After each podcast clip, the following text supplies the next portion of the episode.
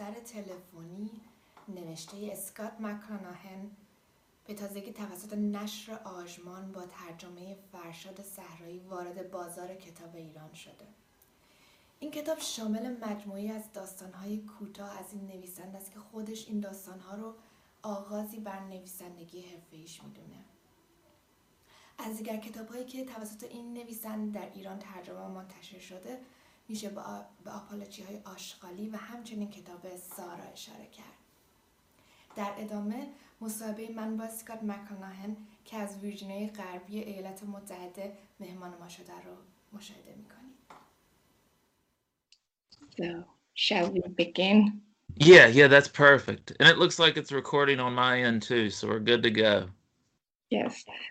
Uh, first, I appreciate that you uh, took your time and you for doing this. That's very great.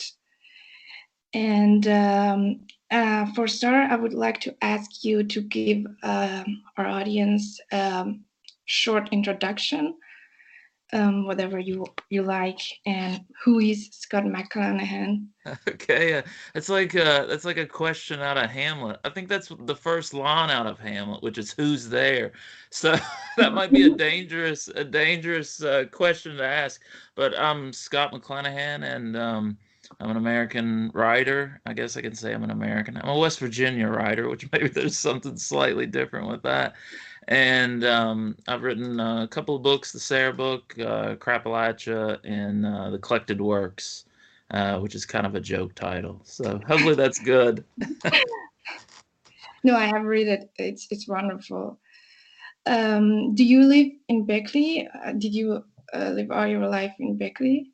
Uh, well, I grew up probably like an hour away from uh, here in Greenbrier County. Beckley, I'm trying to think of like it's a little small town. I think there's 15,000 people in Beckley. There may not even be that many. This is a really, you know, I live in West Virginia, which is like mountains. So it's like mm-hmm. incredibly like rural. And where I'm from in Rainelle, like an hour away from here, it's even more it's even more rural. Uh, so Beckley's kind of like the satellite town that all these all these other mm-hmm. towns uh, in the southern part of the state kind of bleed into. So yeah, I've been here. I've been here since 2005. I want to say. So it's been a long time since I've been in Beckley. and uh, did, uh, did you go to college or? Uh, yeah, actually, and again, I'm I'm sounding uh, I'm sounding like a country mouse here, but I went to mm-hmm. college uh, like an hour away from away from Beckley as well, mm-hmm. uh, at a little little college called Concord College. Uh, which is a little small liberal arts school. If you want to be a school teacher in West Virginia, it's like the school that you go to. Um, so yeah, and then I got a master's degree from Marshall, which is in Huntington, West Virginia, which is a much a much bigger place. So mm-hmm. it, it, says in your on your uh, Wikipedia page that you are a filmmaker and you have a band, Holly Brothers. yeah, yeah, yeah. We've uh, you know, it seems like I used to do a lot more of that sort of stuff than uh, I do now, where I'm just more writing books. But yeah, we we tried to be rock stars for a while and it it, did, it, did, it didn't quite work out. Um, and yeah, we've made some little documentaries, and just here recently, you know, some of these some of these books of uh, we're trying to turn one into a TV show, which I hate saying. It's like that's what all writers do now is they turn their crappy books into crappy TV shows. so so, uh, so some of that continues, but mostly mostly I'm just I'm just working on books. So so did you always want to be a writer? You know, that's a good question. I mean, I think I did. Like I mm-hmm. always had like a feeling inside of myself. I can remember being in first grade and there was light coming from the window. It was like an October day, and October in the States is, you know, our autumn season. And I can remember thinking as a first grader, like, all of this is gonna pass, you know. we're all gonna we're all gonna be gone one day. I can remember having that melancholy of a thought as a as a first grader. And so, yeah, I think that that impulse was there, but maybe that's just a human impulse. You know, maybe we all kind of have we have those things but at a certain point in time, I guess it did turn into a compulsion. We had a horrible blizzard here, in uh, 1993. So how old would I have been in Mhm. 1993? I would have been, let's see, f- almost 14 years, 14 years Mhm. old. I've been a little bit older than that. Yeah, yeah, I would have been 14 probably when the blizzard happened. And I can remember deciding I wanted to write poetry, which Oh, is a weird, which is like a weird thing for a kid probably from West Virginia to have. I made my mom take me to the library when the when the snow kind of went down enough to I, che- I checked out Walt Whitman's Leaves of Grass, and of course understood very little about it. But from that point on, I was kind of starting starting to write, and it's just kind of continued. It's continued on from there. So I was that you know precocious weird kid that liked to write. That was me. So we could say that poetry inspires you. Walt Whitman. Oh yeah, for sure. Yeah. Yeah. I, I I was a big even just up until fairly recently, probably within like the last six, seven years, I've stopped reading poetry in the way that I that I once did. Mhm. Um like some of my favorite writers are st- are still poets. Um but now I think I just read mostly prose. Maybe because I got to know a lot of poets. That Yeah, might be poet so it made me stop reading po made me stop reading poetry. Um, but uh, I think that uh, me too. I, I feel you really here because I think poetry always inspires a lot of people. And it's also when you're a kid and you just see these literary works from these uh, po- poets, and then you just you just want to do something with it. Yeah, for sure. And I think also with poetry, I think what kind of my distaste with it over the past decade Mhm. is my wife often says this, you know, it's like it's the hardest form, but it's also the easiest form. So you have everyone kind of writing their poetry. Uh, and uh, and yeah, I, I I know poems by heart though, like you know from child from childhood that uh, that you know Mhm. still still stick with me. So So, uh, you ever gonna publish a, poetry work? No, no, No. I have no interest in poetry anymore. For some reason, I start, you know, the things that I'm interested in, you know, have always been stories, even within when I was writing poetry. You know, my poetry was kind of narrative in in some in some sense, you know, where I was telling I was telling a story within that. And then I was just able to jump into the prose, Mhm. um, which feels so much, I don't know, it feels more connected to the human voice, I guess we have this thing in the United States that we call poetry voice. And you can Mhm. always tell you're at a bad poetry reading when somebody's reading in poetry voice. And, and, the- and, you know, the voices you know, gather ye rosebuds while ye may. It's just the complete voice that's not even connected to the human voice. It's like this, it's like this pretentious sort of uh, uh, sort of thing. So I like to be able to, I like to be able to write in connection to the way that I sound when I when I talk. So Mhm. yeah. I think you did it great. Um, as I was reading uh, your collected works, uh, who has been tra- translated by Farshad Sahraei, and I, I, uh, I felt like um, the narrative is the author himself. Is it true? And I think that West Virginia plays a very big role in this stories.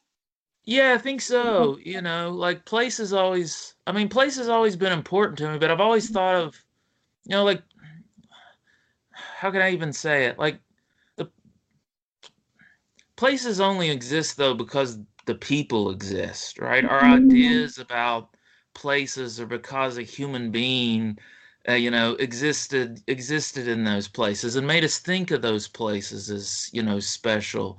Um, and it, there's this term in uh, that we use called psychogeography. I've, it's kind of a postmodern concept um, that I'm that I'm incredibly interested in, in the way that um, you know the way that we represent uh, place through through an individual. But mostly, it's just these are just stories from these are just stories from my lo- from my life Mhm. um, and the things that have happened to me, and like the some you know the simplicity of uh, you know of that is you know what I was kind of going after there. But yeah, West Virginia is totally important for sure. Yes, it is.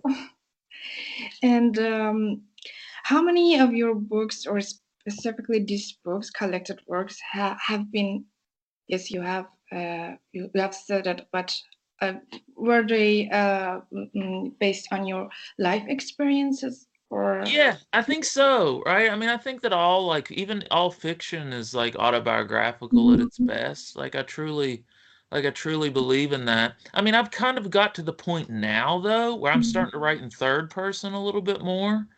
Um because I don't know if I believe in the first person anymore either, you know.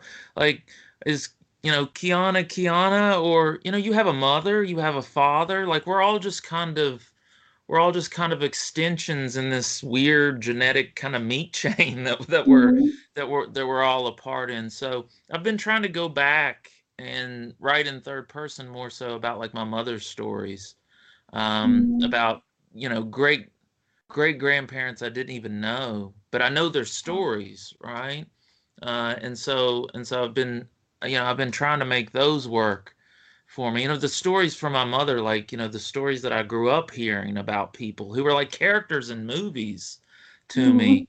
Um, and so, so yeah, you know, I think even even third person writing is is I used to be against third person writing, writing, um, but now I can see that third person writing could be like incredibly, incredibly personal. Yes. So, mm, based on what you said, you have new works, new books coming out, or? Yeah, I'm working on a big a big family book that like Okay. takes place over a hundred years. Takes starts in 1935 in a coal camp around here, and then finishes up in 2016. So I'm so I'm gonna tell all of my grandparents' stories, you know, or my great grandparents' stories, how my grandparents met. I'm gonna then tell you about my mother, and then I get bo- born at the end of the book. Uh. Wow. so we'll see if it works. It might be a disaster. No one, no one's read it. Like I haven't even. My wife, she's been waiting to read it as well. But I think I'm going to finish it up here Mhm. Within the within the next month or so. So, so we'll see. We'll Yeah. see. I'm, I'm personally can't wait to read it. Oh, good. Yeah. And so, do we have other projects too, like filmmaking? Uh, well, like right now, we're trying to get a TV show made with FX. That's a that's a Oh. network over here. Yeah. Um, and it's owned by Disney. Uh, so that's been going uh, out of my book Crapalachia, which I think has also been translated into Persian a yeah. couple years ago. Yeah. Um, and that's probably been like five years we've been, has it been that long? Four years. Four years we've been working, we've been working on that. But who knows if it'll, if it'll ever get made? You know, it very well, it very well may not. So. I hope so. I hope so. Yeah, well, right now I'm just like concentrating on the books. You know, it's been a weird year, I think, for everybody, and it's been nice to, it's been nice to have something that feel like, I, I like literature that has like a purpose to it. Mhm. Like there's a, you know, famous like French writer Montaigne who, Mhm. you know, says like, you know, I'm leaving this book for my generations, and like I kind of feel that way. Like I'm just writing this book so that if I happen if I happen to die here within the next within the next six to twelve months, you know, the my children will have, you know, my children will have those stories. Like the stories won't die out. Like they'll still Yeah. exist in at least book form. Mhm. You mentioned uh, a pandemic. How was it like for you, personal life, writing life? Uh, well, I teach, so I've done a Mhm. lot of this Mhm. over, you know, we use Zoom, uh, uh, which I think is a little bit, if you have a large group of people, I think it's a little bit easier than Skype, with large groups of people. Mhm. This is better, you know, one on one. Um, and we're to the, you know, West Virginia's went through some hard, you know, we had the o- o- opioid epidemic Oh.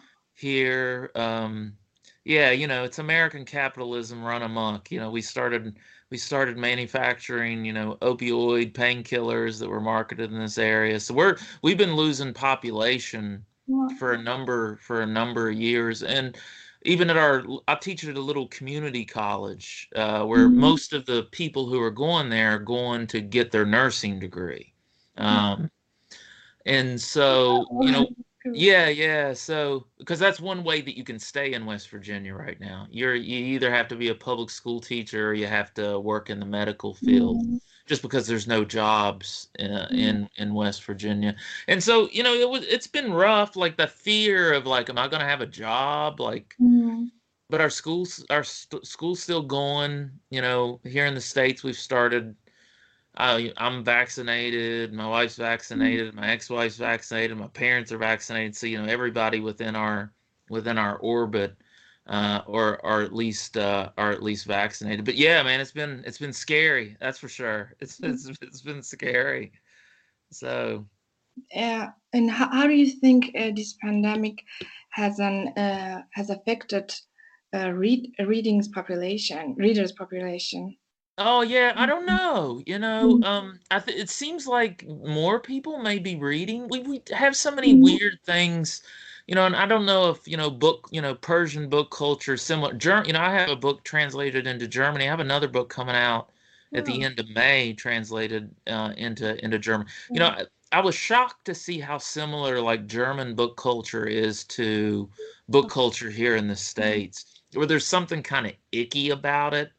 Um, you know, it's such a it's such a corporate sort of Mhm. uh sort of, you know, undertaking um that uh, you know, the good readers are always are always in the minority, right? Yeah. They're really like searching for something and looking for and looking for a connection rather than just entertainment. That's what a lot of Mhm. fiction, you know, typically typically tends to do. So, you know, those those good readers are those good readers are always out there, but they're few and they're few and far between. But I don't want to be, you know, I don't want to sell a million books. Mhm. It would be nice if I did, but I mean, could you imagine? It's like knowing a million people. Like that's just you can't put your mind uh get your mind wrapped around that nor nor should you you know i've Mhm. i've my career's always been kind of small i've been Mhm. more of a cult figure in the in the united states and so i get to like talk to people like you right you know then that's what that's what i've always that's what i've always wanted is you know something that's personal and that that feels uh that, that feels like you know you can you know you can you can know a person through through a book so Exactly. Right. Um, so how, how was how is teaching for you? Do you like this job or? uh yeah i mean i've always i kind of stumbled into it. It's one way that i've been able to support myself Mhm. so that i could so that i could write the way that i want to write. Um you know the i don't know some of the greatest i don't know war criminals have been teachers. You know lyndon johnson in the 1960s he started out as a as a school teacher. Um you know i could i could i could go down the list you know chairman mao i think was a librarian right so imagine having an overdue library book that you had to take back to chairman mao Mhm. uh, so so there is there is a part of teaching that i feel like i get a little burnout with it Mhm. um, but I think that it's been helpful in a number. It allows you to be able to speak in front of a group. Um, it allows you to realize that people are really simple. Like in my Mhm. classes, there are people who are smarter than me. You know, 18 year old kids who are probably smarter than me, more attractive than me, you know, physically stronger than who I am. But you tell them to take out a piece of paper and a pencil, and you know what they do? They they take out a piece of paper and a pencil, right? um and probably nursing nursing similar as well right you know where um there's a there's a sort of kind of uh you know power dynamic uh in those in those relationships which is healthy for a writer because that's a power dynamic even though you know writing and reading some way kind of a passive sort of sort of act you know you have to direct you have to direct the reader where you want them where you Mhm. want them to go and sometimes the effect that you're trying to get out of the reader because the all the emotions are in the reader anyway you just have to kind of manipulate uh, Mhm. those, those emotions but sometimes you have to you know you have to bang them over bang them over the head in order for them to understand where the the narrative is, is going from from that point on That was, that was an interesting point of view. I Yeah. agree. Um, uh, so go back to your collective works, uh, this book. Uh, do you have a favorite story among other stories? Um, you know, it's been so long ago since I wrote that book. It's it's strange to it's strange to think of it. You know, that was really that was kind of my breakthrough as a as a writer, Mhm. where I've been writing, you know, all these years, but it wasn't until I was, you know, 28, 27 years old that I realized like this is what I do. Mhm. right? This sounds like me you know um which it seems like it's kind of silly to think about but it takes you a long time to figure out how you sound especially when you're uh, when you're writing or to figure out you know it takes a long time for you to figure out what you really care about and the and the things that have some sort of you know emotional weight uh, for your for yourself. And i found and i found that out in that book and I used to sit down. I can remember it was summer when I started writing those stories. Mhm. And I sort of thought that would be my only book. And it was like, if I die, right, what do I want out there?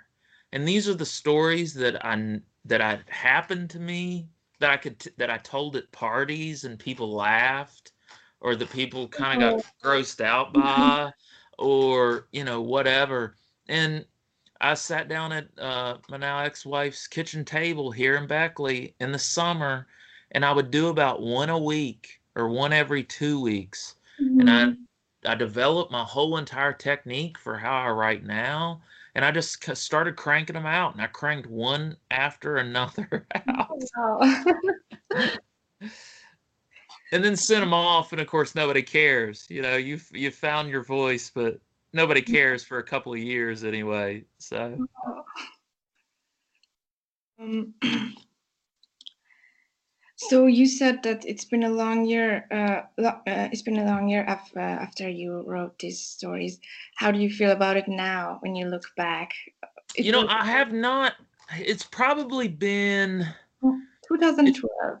yeah, you know, and but I've probably read those stories again in their Mhm. entirety, 2016ish, and I Mhm. liked them. They they Mhm. they still kind of shock me. They still kind of surprise me. You can you can tell that it's a writer who doesn't necessarily have the, you know, my ideas at the time about language which was I wanted to strip it back. You know, I wanted to strip the language back almost to the point that they didn't feel as if they were written. Mhm. I don't know if that helped me in the long run. Looking back on it, you know, I wouldn't write those stories the same way again. Like they would be more ornate and they would uh, be a little bit more full, right, in Mhm. terms of the English that's the English that's uh, that's used. Um, but they they still patch you know pack a punch or at least they did every now and then you know i do readings around the country and every now and then i'll Mhm. pull out one of those stories and just Mhm. read to an audience and they they still laugh in the same places and they still have a power to them and they're so short. That's what i like about them you know they're so Mhm. short because american fiction it's been just a for the past 20 years or so you know american fiction's been so like it's like a new yorker story you know it just goes on and on and on and on and nothing really happens. Um a lot of stuff happens in those stories within just a thousand words uh which yeah so I, i'm affectionate towards that book. Like i feel like that book's me in some ways but maybe i like that guy who wrote it. Most of those, most of those stories were probably written in 2008ish 2009ish 2010ish and uh you know he was he was an all right boy. He had a golden heart i think uh at the at the time so. So. Um, so do you have a certain routine or a ritual when you write?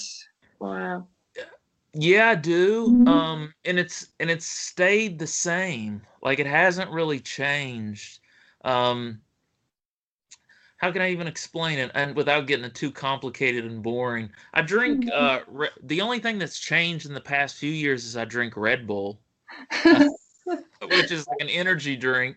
Mhm. Um and I never used to do that. I used to always just drink like a diet soda to get Mhm. caffeine in order to um but I write in I write longhand in a notebook. Mhm. All my stories or chapters in books are 10 paragraphs Mhm. Um, and it's nice to kind of have a structure like that that you can work inside. Mm. Um, which maybe that gets back to the thing we were talking about at the beginning. You know, that's very poetic, right? You know, a particular form, and then you work inside of a sonnet, or you Mhm, work mhm. inside of, you know, you know these heroic couplets or whatever that you're that you're writing.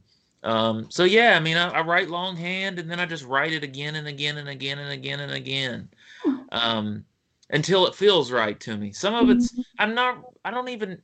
You know, I'm. I'm I know a lot of people now who I consider really great writers, and there's so much more.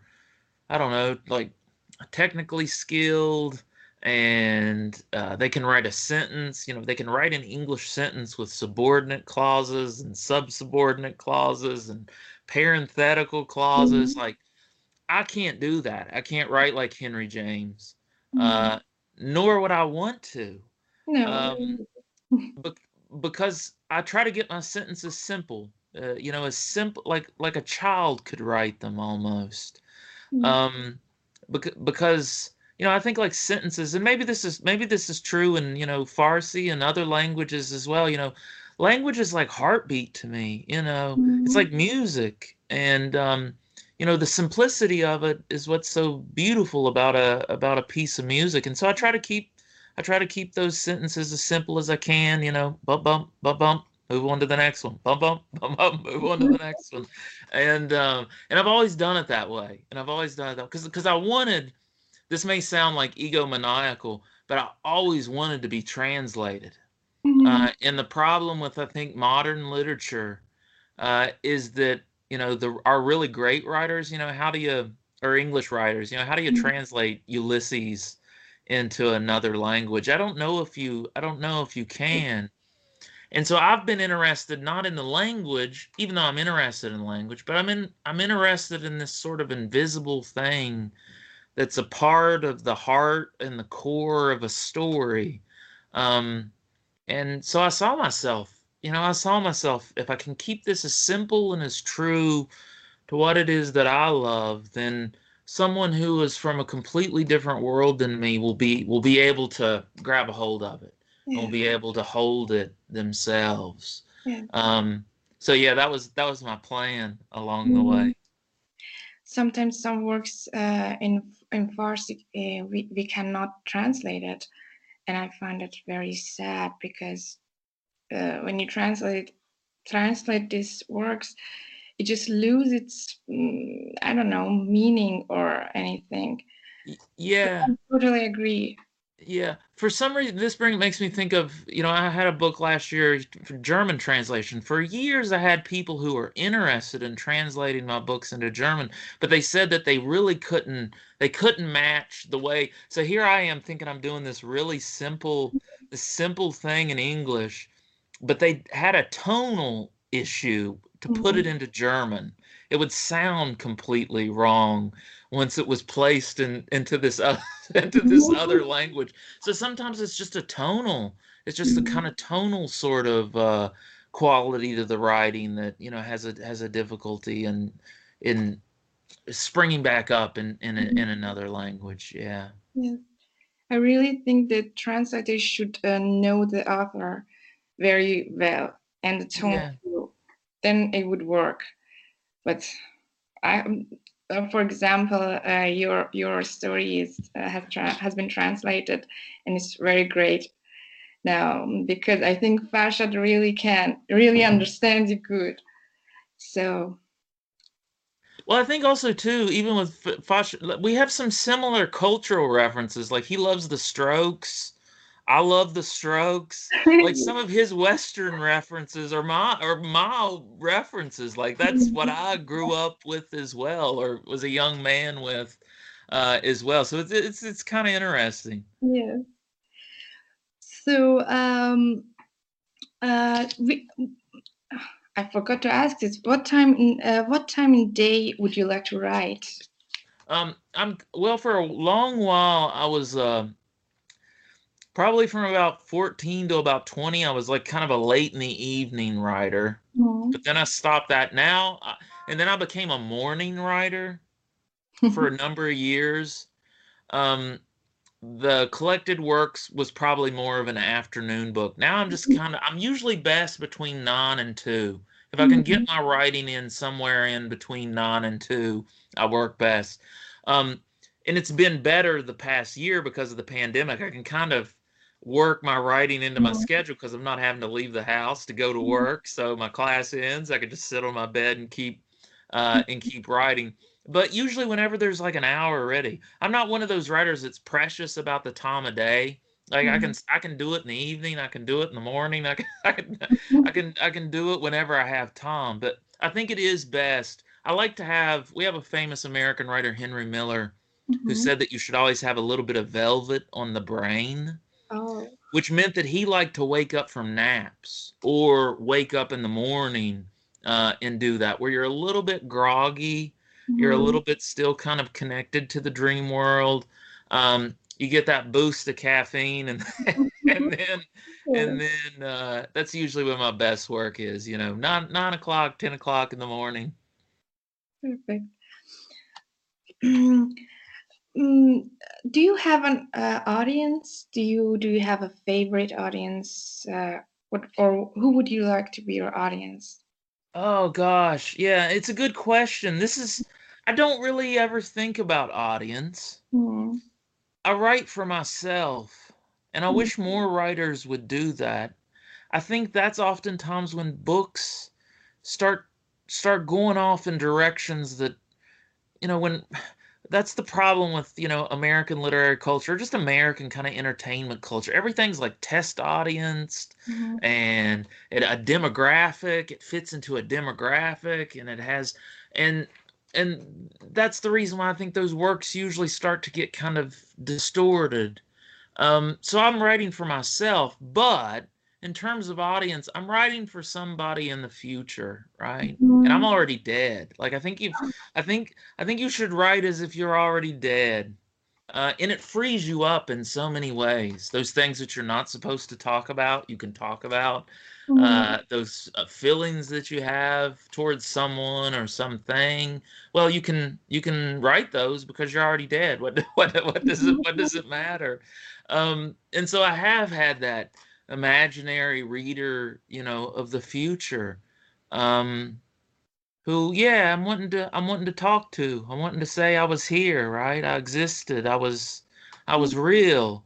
Uh, in the same way that you exist and you know you're real um, a- and that's I think that's been true of all.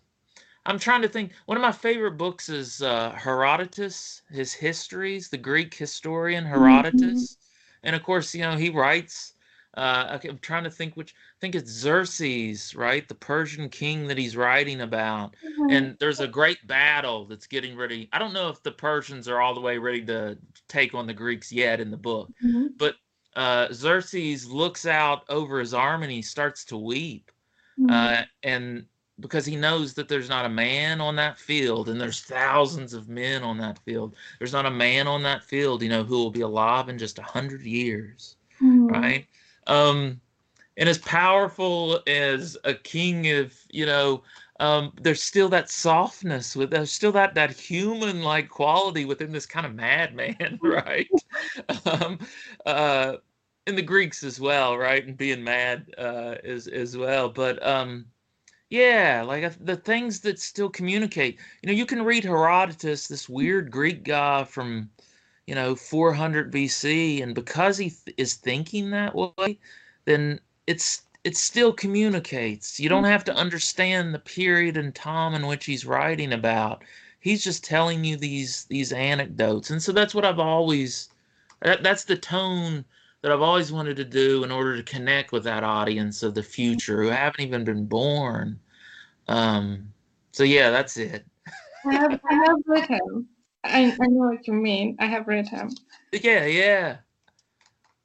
Mm, um, mm, so what is what is your advice to um, aspiring writers? Oh gosh. Yeah, um one probably the most important thing is don't take any advice. and uh, but but you know with that said like you know the the person that's going to write and the person that's going to you know do it they're going to do it anyway right? Uh, without without any obs you know no matter what obstacles are kind of put in put in front of them. Um but i want to hear about the person you know? I want to Mhm. hear about the things that that the person cares about right that they feel emotionally emotionally connected to yeah You said it already. You said, right, like you are dead. Yeah, for sure. And uh and and but and, and also maybe I should maybe I should add to that, you know, but be alive in your deadness. you know, not like a statue, but like Mhm. but like someone who is, you know, as present, you know, as we are Mhm. um right right now. Because with those with those ancient books, you know, that you oftentimes a lot of times it is just they take on weight over the course of history and they we te- we say that they're important but a lot of herodotus is just hey i saw this crazy animal let me tell you what this crazy animal looked like Mhm. uh, when i went down to egypt Mhm. um and and, the, and there's and there's nothing better than that you know there's nothing better than just the human voice you know carrying on over millennia you know oftentimes Yes. Mm. So you wrote a beautiful introduction for uh, our trans uh, uh, translation of your stories, and I realized that you know a lot of Iranian artists and poets like Forough Farrokhzad and Abbas Kiarostami. So how, how come? Uh, how how did you come to know these people? I know it's weird, isn't it? I had an Iranian father-in-law for a period of time. Well, he was the stepfather of the woman that I married, Sarah. Um, and he grew up Baha'i in Mhm. Iran Mhm. and then left. He, you know, he he went to London for university, came back, and then left after during the revolution is when finally his family left for good and came uh, and came to the came to the states. But even before that, I was kind of obsessed with like Iranian film. um, in Blockbuster, that used to be our big chain store where you'd get movies and rent movies. Mhm. Uh, it was kind of like a Walmart for video rentals. Mhm. And I can just remember, uh, you know, Kiarostami films Mhm. uh, and watching them and totally being like, what is this? Right?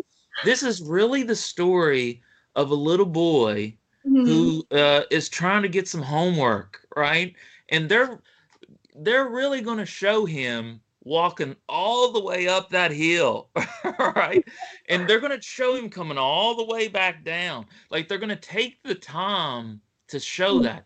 And so there there's something within that cinema, you know, that I've that I've always loved the which is exactly what I'm talking about with writing. Like why do those movies work, right? Mhm.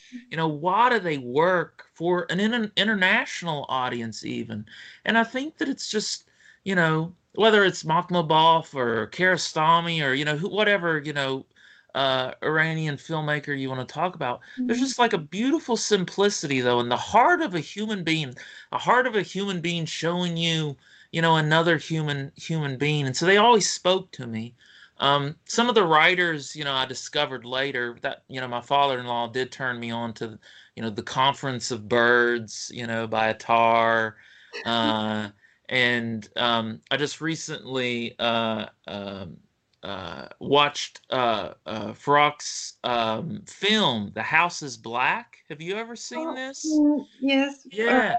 I've wanted to see it for years. Uh, and it's on our Criterion channel, which is like an artsy like Mhm. uh, app now, and you can see art films.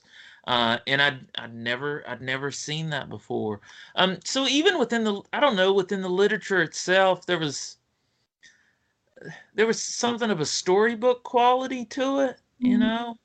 I mean the I don't know, like the Thousand and One Nights, right? Those are stories for children, but they're also like stories for adults, right? and and um and there was just some there's just something that I loved about about that kind of storybook quality uh, you know, to the to the literature. Mhm. Um, so yeah, it's it's it's interesting. You know, I had a brother-in-law that went back because he had dual citizenship. I don't think any of my, you know, the people that I knew who were Iranians, you know, Tom Attar, he went back to Iran Mhm. uh, in 2000 and I don't know when this had been 2010ish or 2009ish. He made a little documentary for us that we called. Sp- Uh, yeah, I should, I'll send you the link. Um, it's called Spring 1386 Mhm. uh, and uh, and he just made he just made a little travel log about going back, and he hadn't been back since. The Oh. he would, he was a little boy. He could remember going to the airport um, as a little boy. One of his first memories is his his father and his mother trying to get him all to the to the airport, and he'd never been back. And so I guess just because I loved him so much, you know, my Mhm. brother-in-law, Mhm. and I just I just started, you know, I just started to love that love that culture. And the food, you know, I mean, per, there's Persian food, like you know, favorite? yeah. Um, there's a, and I don't know the names. Please forgive me, but there's like a yellowish rice, uh, a, a dish with yellowish rice that I that I love. Think that's Um, and yeah, probably s- probably so. Because when because now what um my wife she grew up in San Diego and she had a number of Persian friends. She could tell you the names of these dishes that I remember. As I tell you, there's like a yellowish rice, yellowish rice. But um, it's it's what's also fascinating though is, and we've been noticing this, you know, from you know Greek food, uh, you know Turkish food, Mhm. Persian. There's like a there's a backbone to Yes, those yeah, foods that they sh- that they share that I, that I Mhm. think is fascinating. That that's still you know that that's still present in 2021 with these incredibly complex and multifaceted societies. But Mhm. you could see they knew one another once, right? They were they were kind of family members slash enemies once and they were sharing these things these things between them between themselves so yeah Very, very informative. Um, so I think um, I think I don't have any more questions. But do you have a last word? i don't think i have a last word just thank you for doing this Thank you, and it was so great. It's so easy to talk to you, and I have learned a lot. Oh well good. Could you understand me pretty well? Pretty, pretty well. okay because see i'm west virginian so we have really thick accents. But you, you, yeah other americans look down on west virginians. We're like considered hillbillies because our accent our accent is so is so thick. And so that's what i was sometimes i've noticed this. I've been working with the berliner ensemble. They're putting on one of my books as a play. It's a Mhm. theater in berlin and oh, and these are all english speaking germans but i can tell sometimes when i get on zoom calls or skype calls with them halfway through i don't think they know what i'm even talking about. There's something there's something about the accent that like completely throws them. And so after a while they're just kind of nodding politely as uh as i continue on. So hopefully my hopefully my accent wasn't so thick that it didn't throw you off. And it was so easy to talk to you, and I really enjoyed this. I thank okay well good thank you for your time yeah thank you thank you so much. okay